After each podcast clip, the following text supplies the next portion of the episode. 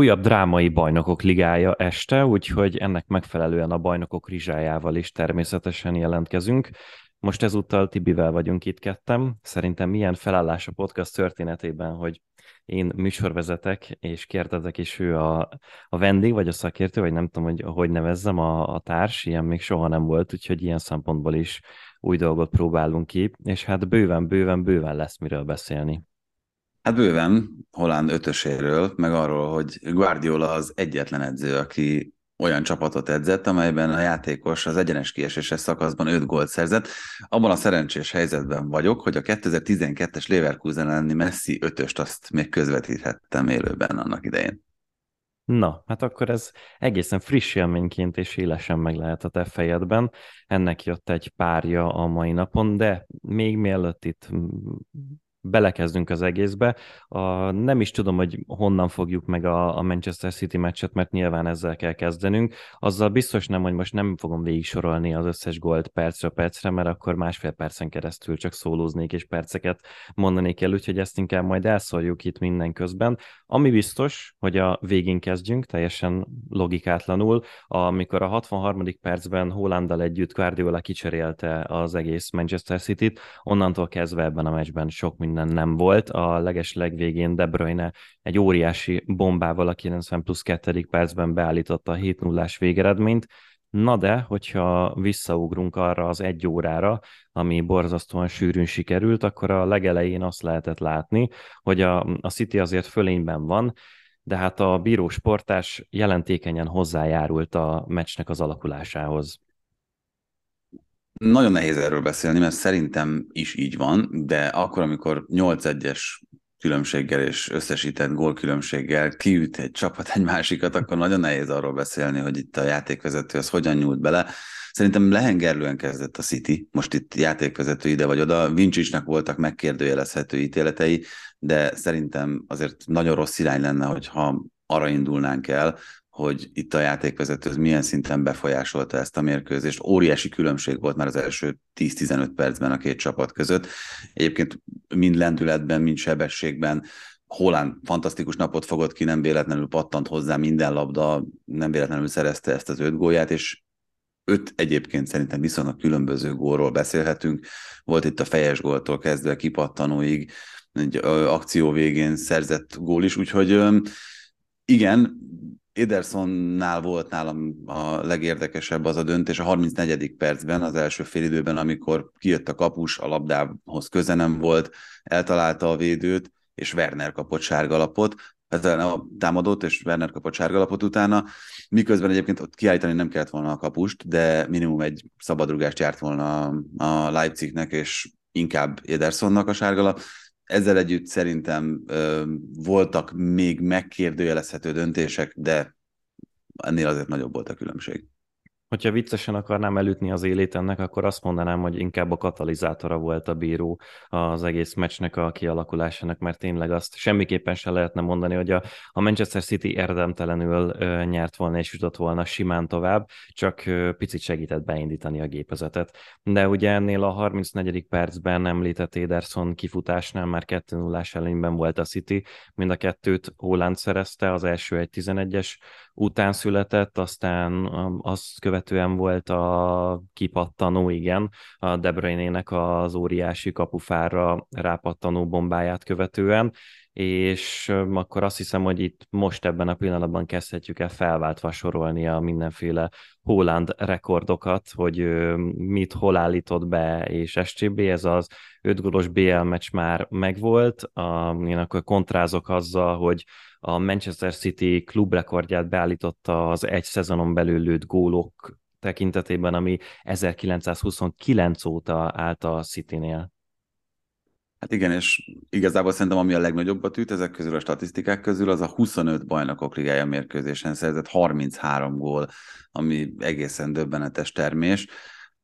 És ugye itt az az érdekes, hogy 63. percben, ahogyan kezdted is, már lecserélte őt Guardiola, hogy vajon miért, és érdekes volt ugye nézni Holland testbeszédét, hogy nem volt dühös, amiatt, hogy nem lehetett az örök rekordere a bajnokok ligájának, ugye ötnél több gólt senki nem szerzett, Luis Adriano még egy Bata elleni csoportmérkőzésen a Sáktárban szintén ötöt jegyzett, messziről már beszéltünk, 2012-ből a Leverkusen ellen, az szintén egyenes kieséses szakaszban történt. Egyébként tényleg itt a 63. percben gyakorlatilag véget ért a mérkőzés, és hát nyilván onnantól kezdve Sergio Gomez behozatalával, azzal, amit a City játszott, azzal edzőmeccsé is irányult a dolog, de még egy dologra azért szerintem érdemes kitérni, az pedig az, hogy Stones hol játszott ezen a mérkőzésen. Ugye Rodri mellett a hármas védelmi vonal előtti építkezésben, és hát most nyilván itt lehet megint arról beszélni, hogy a Leipzig mennyire fejtett ki komoly ellenállást ezen a mérkőzésen, de nem állt rosszul neki ez a szerep. Nem, egyáltalán nem. És Stonesban az a tök jó, hogy ugyanúgy, ahogy egyébként nagyon sok City játékos ő is, elképesztő sok szerepkörben és sokféle helyen tud játszani a pályán. Ő még az Evertonban volt védekező középpályás is, hogyha jól gondolom, és azért itt az elmúlt hónapokban, meg évek során tényleg, hát ez nagyjából neki is az ötödik vagy a hatodik különböző posztja lehet el különböző szerkezetekben, amiben Guardiola bevetette, de ezt is hibátlanul oldatta meg, és nagyon fontos volt ott a középpályán, hogy tudják kontrollálni a Lipcsét. Szerkezetileg viszont a Manchester City, ez az előny, ez alapvetően ebből indult ki, hogy, hogy gyakorlatilag a pálya minden egyes részén ember előnyben voltak, akár sorokat, akár ilyen vertikális tekintetben nézzük ezt a meccset. Um, egy dolog még ilyen kiválasztás terén, amit szerintem emeljünk ki, hogy ugye De Bruyne kezdett itt a csapatban. Az elmúlt hetekben volt két olyan mérkőzés is, ahol ő kimaradt a kezdőből, ami ritkán adódik, és Guardiola itt a kontroll és a káosz vegyítésével játszogatta a kezdőcsapatok tekintetében. De Bruyne idén a káoszos játékosokhoz tartozik, úgyhogy ennek megfelelően se Foden nem volt, sem már ez nem volt a csapatban, ellenben Bernardo Silva bekerült most éppen a jobb szélre, majd meglátjuk, hogy a hétvégén az FA Kupa következő fordulójában a kompánis Burnley ellen milyen poszton fogja őt bevetni Guardiola. Egyébként csak még egy poénszerű dolog, hogy valószínű nem láttuk nyilván, mert rögtön elkezdtük a meccs után, de hogyha megkérdezzük Guardiolát, hogy miért cserélte le Hollandot, akkor valószínű nagyra kerekedett szemekkel ránéz a riporterre, és mondja, hogy de hát, hogy a kompáni milyen csodálatos csapatot rakott össze, és hát muszáj lesz egy nagyon éles Hollandra a hétvégén, úgyhogy muszáj voltam őt pihentetni. Igen, illetve egy dologról még ne feledkezzünk el, ugye ezzel a magyarok elbúcsúztak a bajnokok ligája további küzdelmeitől. Gulácsi sérülése miatt nem is állhatott rendelkezésre, Orbán és Szoboszlai viszont ott volt a kezdőcsapatban. Szintén most már így utólag, miután 7-0 lett ennek a meccsnek a vége, ezért kicsit viccesen lehet megjegyezni, hogy Szoboszlai megmondta, hogy hova fogja rúgni hmm. Holland a 11-est, mert ugye oda ment a kapushoz, és miután jól ismeri meg egy csapatban játszottak, szerintem a mozgásából, meg a testbeszédéből ő azért nagyjából ezt leolvasta, és nem volt olyan nagyon messze a hárítástól a Gulácsit helyettesítő kapus, úgyhogy ennyi, de sajnos csak ennyi jutott a magyaroknak ezen a meccsen. Itt azért nagyon sok lapot nem osztottak a német csapatnak.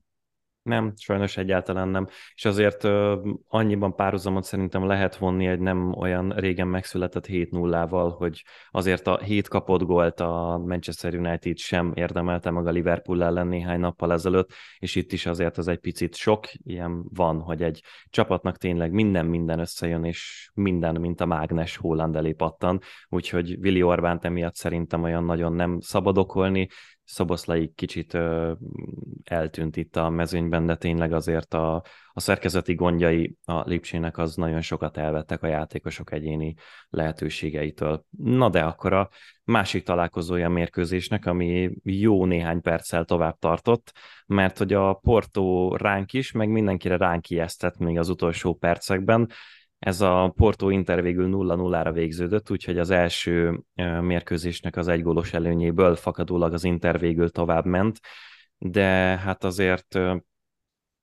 Inzági nem túl bonyolult módon állt hozzá ehhez a meccshez. Én most már nagyon nem szeretem, amikor emberek próbálják használni ezt az olaszosan kibekeljük című frázist, mert a Szíriá jóval más képet mutat hétvégéről hétvégére, mint néhány évvel vagy évtizeddel ezelőtt tehát, hogyha volt olaszosan kibekkelés, akkor ez az volt. Az, itt a végét, amit említettél, hogy mennyire ijesztett rá mindenkire itt a hosszabbítás lehetőségével a Porto. Szerintem nagyon sokat elmond az, hogy az első 17 lövésből nem sikerült egészen egyes XG-t termelnie a Portónak, tehát hogy igazán komoly minőségi lehetőségeket nem nagyon engedett az Inter a portugál csapatnak. Az utolsó négyből viszont, ami már a 90. perc után jött, abból viszont egy feles összejött még pluszban, úgyhogy ez azt mutatja, hogy azért valóban megvolt az esélye arra Sergio Conceição csapatának, hogy meglegyen legalább a hosszabbítás.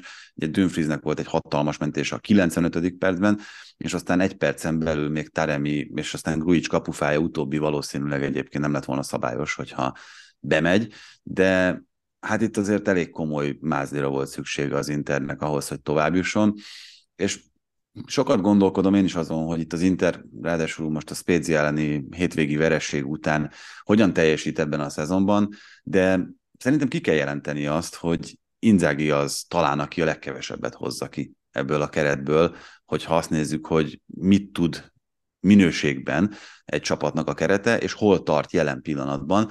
Ezzel együtt egyébként megvan a továbbjutás, ezt értelemszerűen nem kell magyarázni, megvan az esély arra, hogy három olasz csapat legyen a legjobb nyolc között, hogyha a Napoli holnap nem rontja el ezt, tehát lehet örülni, de azért látni kell azokat a problémás pontokat, amiket az Inter itt szépen felsorakoztatott, végighagyta a kontrollt a Portónak, az első fél is már a hazai csapat volt sokkal jobb, és szerintem tudta dominálni ezt a mérkőzést, a második félidőnek meg voltak olyan időszakai, amikor, amikor teljesen sikerült beszorítani az Intert, úgy, és ez az, amire te is szerintem utaltál, hogy, hogy konkrétan bekkelésre kényszerült teljesen Inzaghi csapata.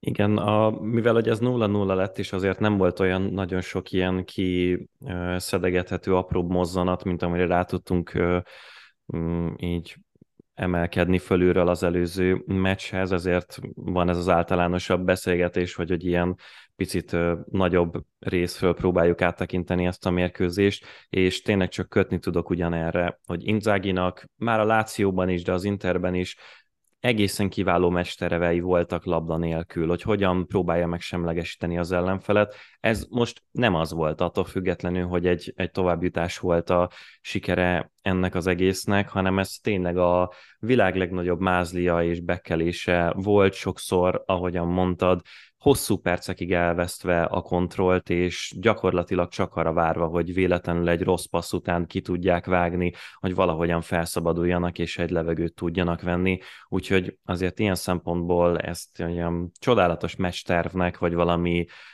tényleg előre meghatározott terv alapján végigvitt eredménynek nagyon nehezen lehetne nevezni. Hát igen, ugye itt már az is önmagában egy kicsit talán árulkodó volt, hogy az első meccsen győztes gólt szerző Lukáko 86. percben szerezte ott egyébként azt a gólt, ami végül eldöntötte az egész párharcot, ahogy utóbb kiderült. Ugye nem kezdette, Jacko játszott, és elég mélyen helyezkedett Jacko az egész mérkőzésen. Lautaro Martinez volt az egyetlen, aki a kontrákra berendezkedve várta, hogy, hogy esetleg sikerül megjátszani, és egyszer elszaladni, és akkor azzal eldönteni a meccset ez szerintem mesternek egy kicsit karcsú volt, ahogy te is említetted. Hát ez így elég vékonyka, főleg, hogy azért na- nagyon sok olyan szituáció volt, ahol még a Lautaro Martinez is gyakorlatilag egy ilyen takarító középpályásként funkcionált, és tényleg volt olyan helyzet, ahol neki kellett felszabadítania, amiben azért tényleg elképesztő belegondolni.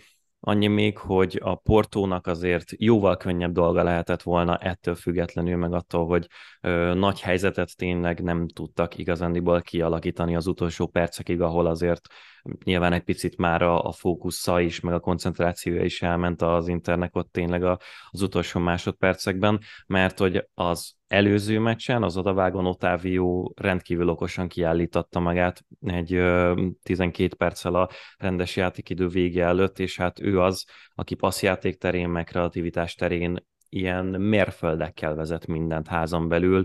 Ő az elsődleges szervezője ennek a portónak, úgyhogy azért, hogyha ő tudott volna játszani, akkor egész más képet festett volna a meccs. De ez Igen, ki, kiállítás itt is volt egyébként, ugye Pepét állították ki, és mielőtt még itt bárki azonnal, na hát persze, mi, hm. miért ne küldték volna ki Pepét, ez nem a, az öreg Pepe volt, hanem a hm. szélső, ugye egy játszott azért a 40 esztendős korábbi Real Madrid védő nem volt ott a kezdőcsapatban, 37 évesen Jacko viszont ott volt.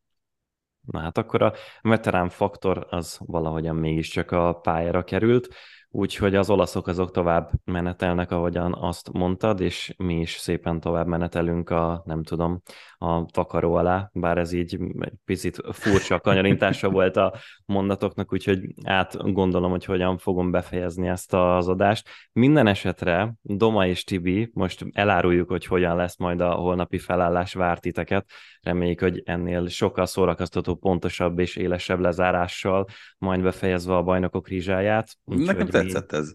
Na, ennek örülök akkor legalább valakinek. Remélem, hogy ha valaki még este hallgatja, akkor azt meg tudom mosolyogtatni ezzel, de az is jó, hogyha reggel félálomban valaki egy mosolyt el tud rászórni.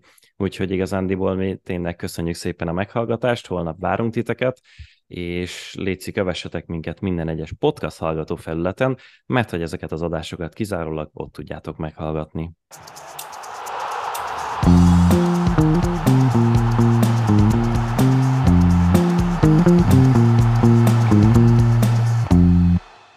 Ha más podcastekre is kíváncsi vagy, hallgassd meg a Béton műsor ajánlóját. El tudod képzelni, hogy a podcastet, amit éppen most hallgattál, fél év múlva már a mesterséges intelligencia generálja? Mi sem. De ha érdekel, eljötte már a gépek lázadása. Hallgass bele az Embertelen podcastbe. Orsós Lajos vagyok, a műsor házigazdája. Egyelőre még élőben. Egyelőre. Fedezzük fel együtt, hogyan ismerkedik, randizik, mesél és vitatkozik Betty és Péter, két teljesen mesterséges intelligencia. Lajos, a podcast címét mond még egyszer, Léci. Oké. Okay. Embertelen podcast. Ez a műsor a Béton közösség tagja.